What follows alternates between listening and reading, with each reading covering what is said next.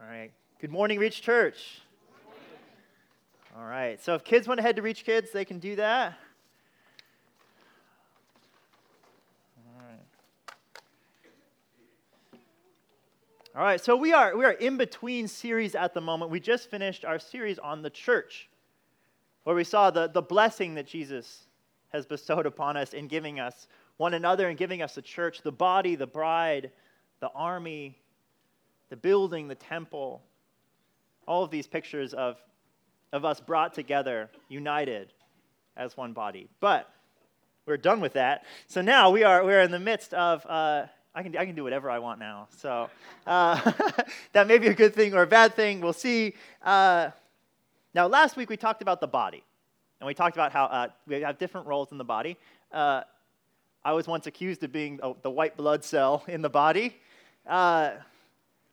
Which I think is good. I think that's, that's relatively good sometimes. Um, we're being a white blood cell today. So, uh, so today we're talking about something like uh, a problem I've seen in the church, in our theology, that just needs to be corrected. And not rebuked, but corrected so that we can be kind of fruitful in our following of Jesus. And so we might enjoy the joy that we have in the cross, so that we might kind of run more passionately towards Jesus. Now, uh, before we start, one, uh, one small caveat, one, one just, this is not directed at one of you. This is directed at everyone, uh, my heart included. Uh, some of you have even rebuked me on the same issue, and I've, I've struggled with it. So, uh, this is good stuff for all of us. But the problem, the problem is being passive in the Christian life. Being passive in the Christian life. Passivity. Now, is that problem is the problem. Not because, not because, uh, and I'm not rebuking the people who like who look at their lives and say like, you know what? Yeah, I should be doing more. I should be doing more. I, I, I, I assume that everyone is looking at their lives and saying that. I know I'm looking at my life and saying that. Like, you know, I, I know that there's more that I could do. I can pursue Christ more faithfully. All right, to, to those people, I say, like, yeah, keep pursuing Jesus love him, enjoy him, run after him.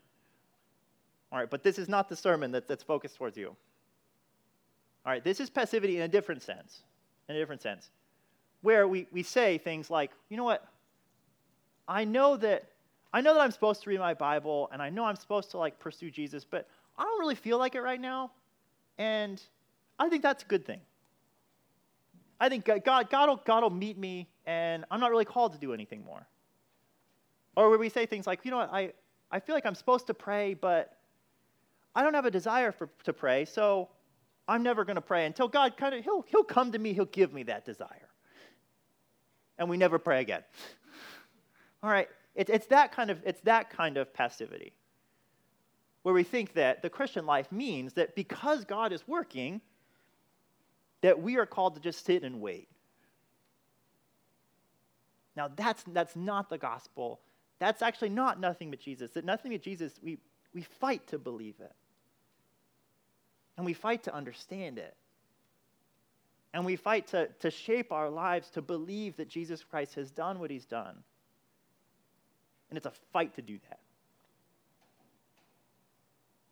We don't say, okay, being passive in the Christian life, like, oh, you're just being patient, you're just letting the Lord do his work. Like, no, there's a place where we can actually cut ourselves off from the work that Christ wants to do in us because we, we refuse to connect ourselves to things like his word, to the community, to himself in prayer, to praise and to worship, the things that are going to sustain our hearts. Because those are the things we're talking about today.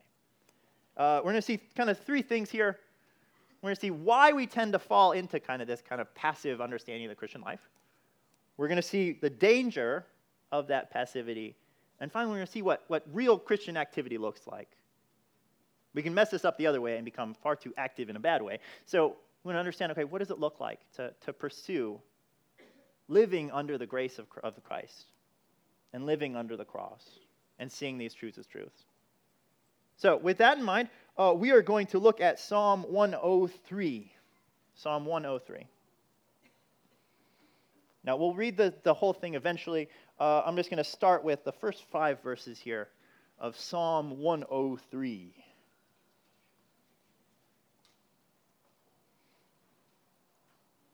Now, it's on the screen, or you can read it with me. Psalm 103 this is a psalm of David. Bless the Lord, O my soul. All that is within me, bless his holy name. Bless the Lord, O my soul, and forget not all his benefits, who forgives all your iniquity, who heals all your diseases, who redeems your life from the pit, who crowns you with steadfast love and mercy, who satisfies you with good, so that your youth is renewed like the eagles. Again, bless the Lord, O my soul, and all that is within me. Bless his holy name. Bless the Lord, O my soul, and forget not all his benefits. Let's pray.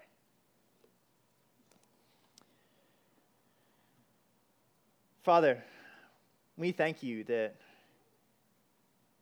you have absolutely done work that we cannot. You have saved us in Jesus. That you have covered over our iniquity, that you have forgiven us, that you have healed us, that you've redeemed us. Father, we ask that we would, we would shape our souls to believe those things, and that we would speak to our souls, and that we would fight to believe the gospel. Father, we ask that you would help us see the beauty of Christ here and now. And Father, would you send us out excited to live under the grace and the mercy and the forgiveness that is in Jesus? Would we work not to save ourselves, but to believe that Jesus Christ has really done enough to save us, that he has done it all? We pray this in Jesus Christ's name. Amen. All right. So, why do we fall into this trap? Why do we fall into this trap? I'd say it's, it's three things. Three things here. First, we want to avoid being legalistic. Second, we want to avoid being fake. We want to avoid being kind of usurpers of God's role. Now, we're going to talk about all those. So, first, legalistic. We think that we want to be passive in the Christian life because to do things would inherently make us legalistic. Now, what's a legalist? What is a legalist? A legalist is someone who, who follows the law, legal, we're seeing the connection there, who follows the law and says, okay, I'm going to work my way to heaven that if I try hard enough and if I'm good enough, then I can, I can please God, He'll accept me. That is the legalist. And now, obviously, the legalist is working. They're working really, really hard. And according to the gospel here, the legalist is actually condemning themselves because they will never work hard enough and they will never do enough to please God. The, the demands of God are too high. that the legalists cannot save themselves. And so, in that sense, we say, yes, the Christian life is passive. The Christian life is absolutely passive. You do not save yourself, Jesus Christ saved you. That he died for your sins. Now, you can die for your own sins, but you'll, you'll die forever. Or Jesus can die for them. Now, you can try to earn your own righteousness, and you will not get there, or you can receive the righteousness that Jesus Christ has given you his perfection, the perfection of Christ given to you as a gift. Now, your salvation is passive in that sense. But that does not mean that the whole Christian life is then passive. The legalist tries to save themselves. The person who is actually understands nothing but Jesus tries to understand that, yes, Jesus has done it all. It's the complete opposite, actually. It's fighting to believe that Jesus Christ has done it and to live under that fact. And that every single time you, you feel your guilt rise up or your shame or even your pride that you've, you've done so much, you kill those things with the cross. And you remind yourself, no, I'm not saved that way. I'm not a legalist. I'm, I'm fighting to believe the gospel. Now, there's no pride in that. That's not that's not a work and like, oh, you're just working really hard. But I think oftentimes that's how we treat it.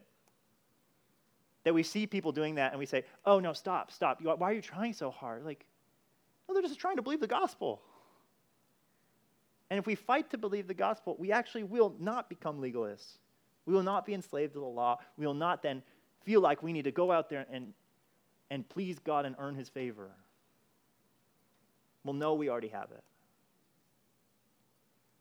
Now, one of, uh, one of my favorite people, he, uh, he's a counselor, recently passed away. Um, he talked about spiritual disciplines. And he, one time he talked about prayer.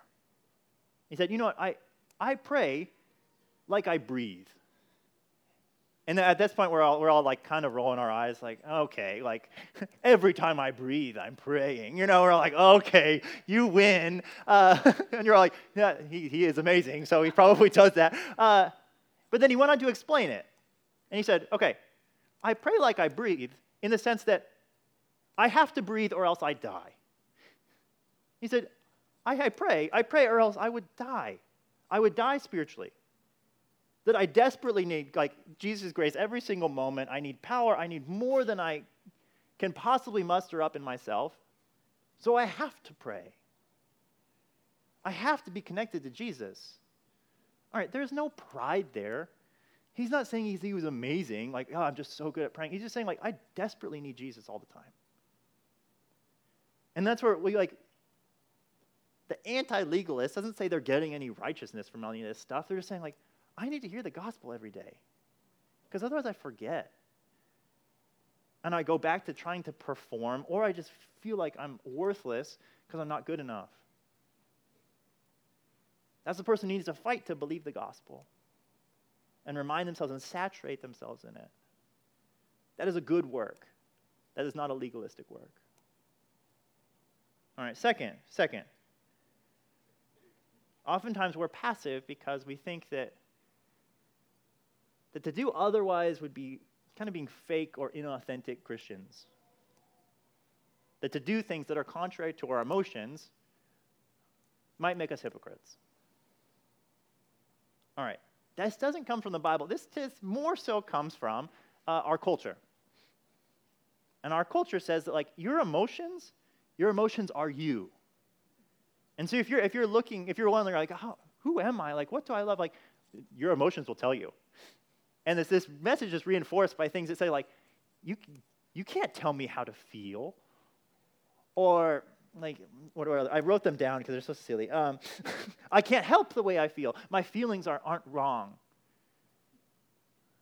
They're looking at their heart and they're saying, like, okay, heart, tell me who I am. Tell me what I love. Tell me what I believe.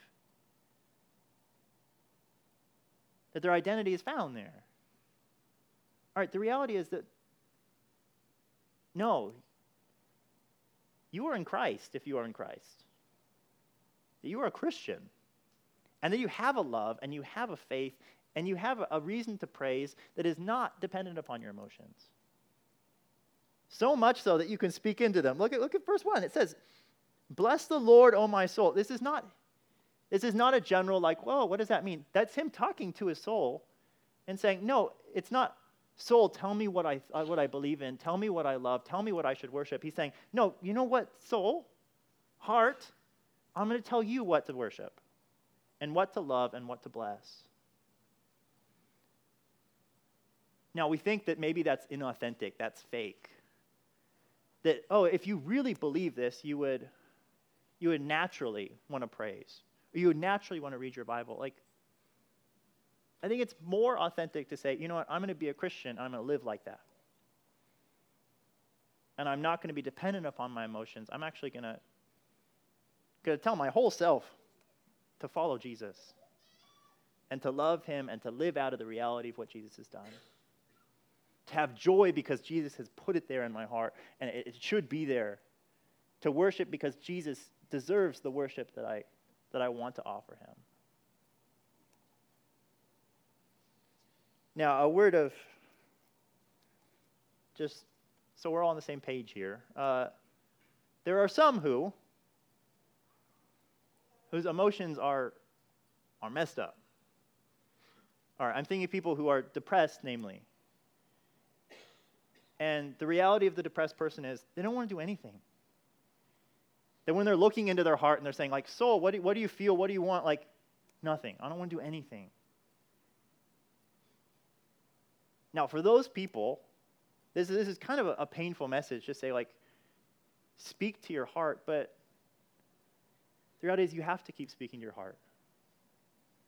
And you can't be dependent on your emotions. You can't be a, dependent upon the, the spiritual high or the emotional high. And in that, uh, you are not condemned. I'm saying you're being more faithful. That you're more faithful in the ability to say, like, you know what?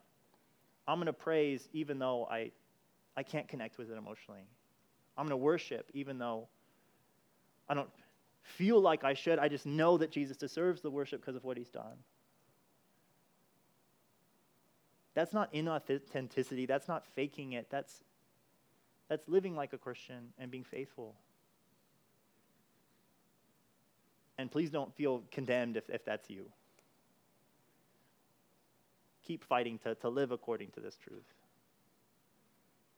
And shape. Let's, let's shape. Let's shape our hearts. There are things out there. There are, there are the songs that we sing. There are the truths of the word. There's the, the word read and preached and poetry and prayer and journaling, like things that, that can draw our hearts back to Christ. We fight our very souls. Finally, finally, we tend to, to think that we need to be passive in the Christian life because we say, well, no, God, God needs to do it. That the Holy Spirit, he, He's the one who's supposed to change our hearts. He's the one who's supposed to change our souls. He's the one who unites us to Jesus. And if I then try, I'm taking Jesus, I'm taking the role of the Holy Spirit. I'm, I'm stealing his role. I'm stepping on his toes. I'm getting out of my lane. He's supposed to do that work. All right. Good Presbyterians, the frozen chosen, we have, we have been accused of being, uh, it's for this kind of stuff. It's just bad theology. And we think we have great theology, but no, we, we can sometimes be crazy about this. The reality is that, like, we are called to do things that without the Holy Spirit's power, we'd not be able to do, but we're called to do them anyway. So, evangelism. Do you have the power to save anyone? By your wise words, no. But the Holy Spirit tells you to go out there and He will use your very words. He has promised to do that. Now, do we have, do we have the, the spiritual power in and of ourselves to read the Bible and understand it? No, we don't. But we're told you are given the mind of Christ by the Spirit. And that suddenly, like these weak vessels are able to get something out of this. Or in that very same way, do you have any power to, to change your heart or to move yourself towards Christ? No. But by the Holy Spirit, yes that He empowers those things. He empowers even our, our sinful efforts, our weak efforts. So trust Him to work. Trust Him to work. This is, you're not stepping on the Holy Spirit's toes. You're trusting that the things He says He will do, He will do. And that the power that He has given you, you actually have and you will exercise. The Bible at no point says, like, well, no, just, just sit there and wait for the Holy Spirit to work. No, he says, like, gives commandment after commandment. says things like, fill yourself with the Spirit, walk according to the Spirit, live by the Spirit. He promises to work through us. This is not contra. This is, this is right in line what we're called to do. This is faithfulness. All right, so these, these three reasons they're bad reasons. They're just, they're false. And they, they, on the one hand, can condemn us, and on the other hand, they can just keep us from enjoying Jesus and keep us from moving forward and keep us from being connected to the cross, which we desperately need. Amen? Amen. Amen. All right. Now, what's the danger here? What's the danger? What's the danger of this kind of spiritually passive, passive life? Uh, the danger is not that you'll lose your salvation. the danger is not that you'll fall from grace. No. What's the danger? The danger is just there'll be no joy in the Christian life because there are other, other voices out there that will steal it from you. And there are other enemies out there who will veil the cross and make you forget about it. All right, first, the world. The world. The world out there is not a passive place, it is an active place. And you'll hear a thousand messages in a thousand different ways, a thousand different worldviews, a thousand different values, all in the span of a day. These are not passive. They're telling you what you should value, what you should love, how you should live. And if you are going out into the world and saying, like, you know what, I, I, don't, I don't really need to, need to fill myself with the word, I don't, need to pray, I'll, he'll kind of do that work. Like, if you're not active, the world will be.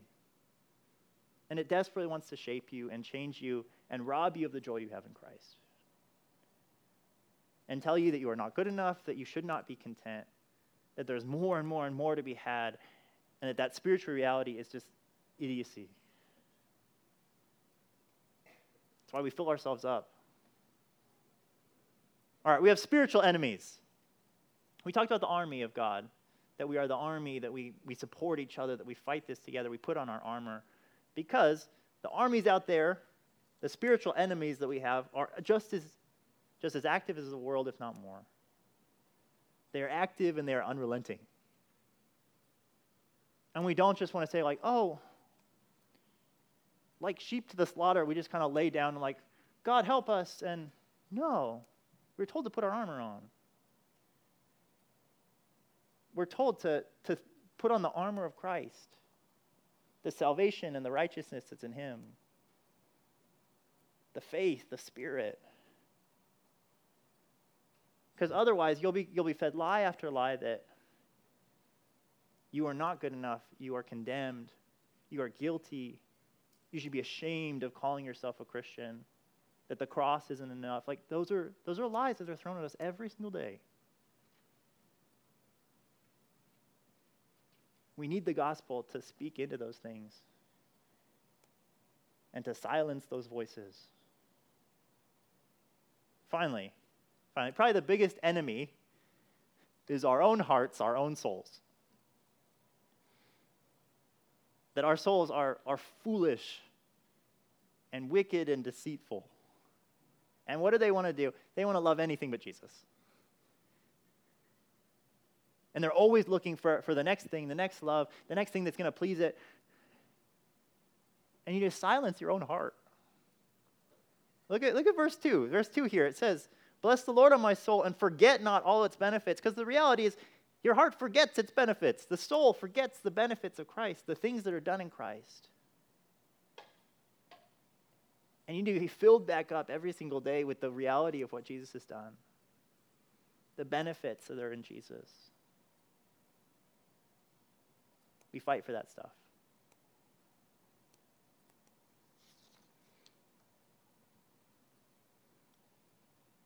Now, the danger here is to say that, okay, you have all of these enemies who are actively trying to pull you away from the cross and rob you of your joy.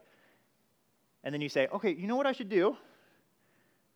I should pick up and go into the desert where there's no food and no water, no, no message, no body, and maybe then God will meet me there. Like, please don't do that. That is not the most wise way of, of, of fighting this battle.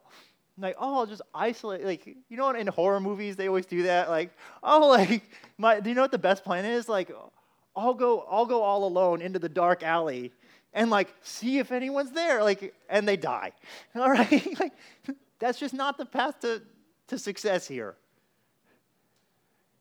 What do you do? You surround yourself with the community, you, you fill yourself with the word, you remain in prayer, you, you keep worshiping, you keep reminding yourself of these things. Don't cut yourself off from these resources. Don't cut yourself off from, from Jesus pouring into your life and speaking. Now, I feel silly having to say that, but like, that is sometimes how we, how we think about it.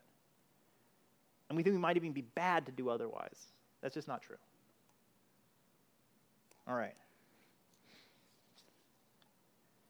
So, what does this look like? if it doesn't look like trying hard to save ourselves, what does it look like? Well, let's walk, let's walk through uh, Psalm 103. I think this is a great example of someone who is fighting to believe the gospel of Jesus. Psalm 103. Or we start with we start with speaking to our souls. And speaking to our souls and telling us like who, who God really is. Bless the Lord, O my soul, and all that is within me. Bless his holy name. Bless the Lord, O my soul, and forget not all his benefits, who forgives all your iniquity, forgives every sin, who heals all your diseases. That is the promise when Jesus returns. Who redeems your life from the pit, who brings us up from the grave, crowns you with steadfast love and mercy, who satisfies you with good so that your youth is renewed like the eagles. This is who David understands God to be. Now, this is naturally not the God that we, th- we think of. We naturally think of the God who is wrathful and vengeful and scary and who has so many commandments and who we cannot please. Like, and that's who God is without Jesus.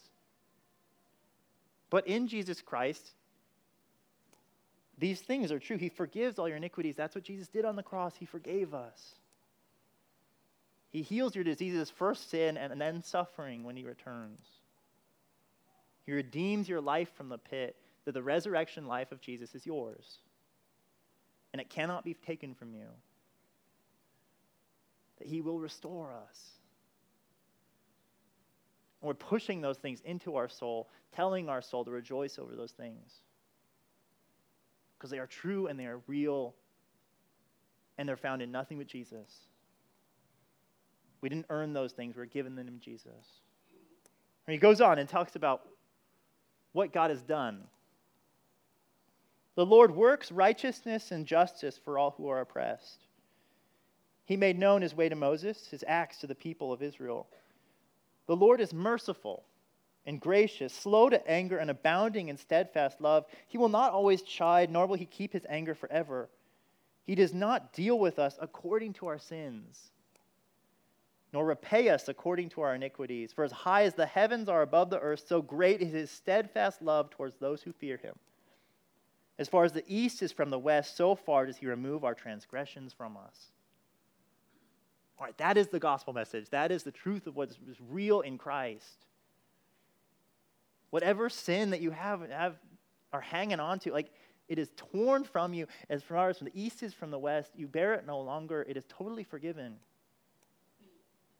And what is it replaced with? Steadfast love, the unrelenting love of God and Jesus Christ. That is where you stand. That is the perfection that you have in Jesus. He goes on.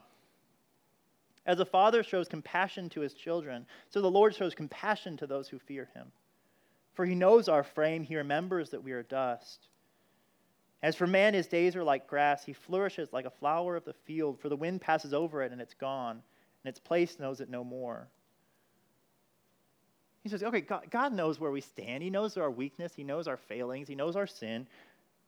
Verse 17, but the steadfast love of the Lord is from everlasting to everlasting on those who fear him, his righteousness to children's children, to those who keep his covenant and remember his, to do his commandments. The Lord has established his throne in the heavens, and his kingdom rules over all. Now, at this point, we're thinking, uh, for a second, they're like, oh no, oh no, we have to keep our commandments to get all this. All right, we go to Jesus once again. All right, what is the new covenant? The new covenant says, what do you have to do to get all this? What does a keeper of this covenant do? They put their faith in Jesus. That he has done enough. That he has given us his righteousness. And now we are those children who have received this righteousness, who have the steadfast love of the Lord from everlasting to everlasting. Push those things into your soul. Tell your soul to rejoice over them. This is reality. The world and evil in our hearts, like they are not reality. This is reality. Finally, bless the Lord, O you his angels, you mighty ones who do his word, obeying the voice of his word. Bless the Lord, all his hosts, his ministers who do his will. Bless the Lord, all his works and all of his dominion. Bless the Lord, O my soul. After looking at all of this, all right, he's not just talking to his soul anymore. He is calling to the whole world and recognizing the reality that the whole world will one day see this as, as reality and worship him and praise, praise God for what he's done in Jesus Christ.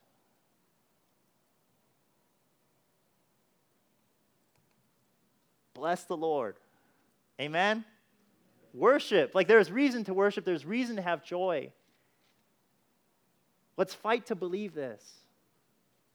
So that we're not enslaved to the world, so we're not enslaved to our sins, we're not enslaved to the law and to, to trying harder. Let's fight to have the joy of this reality. It is in nothing but Jesus. Amen? Amen. Amen. All right. Questions?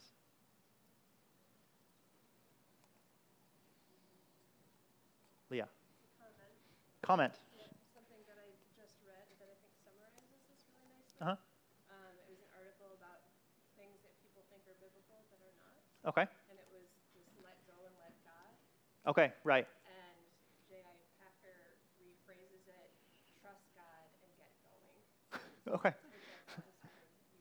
Okay, yeah, so so Leah's quoting J.I. Packer that to instead of to let go and let God to trust God. Trust God and get going. going. Yeah, to like to go move towards Him and to trust that He's going to give you strength and He's going to sustain you, that He's working in Christ. Yeah, this is the, the beauty of pursuing Jesus and enjoying the things to have Him more fully. Thanks, Leah. Any other questions? Questions?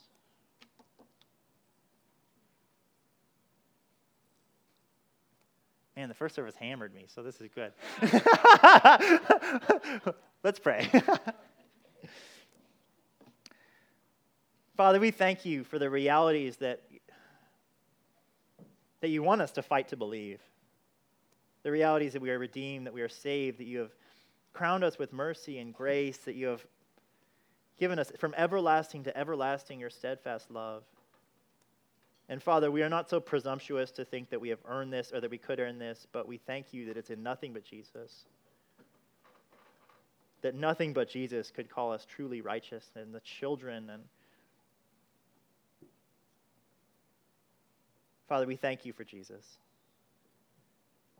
We ask that we would not forget, that we would speak to our souls that we speak to one another, that we would use the things that you have given us to keep us joyfully connected to Jesus and the, the things that you have done.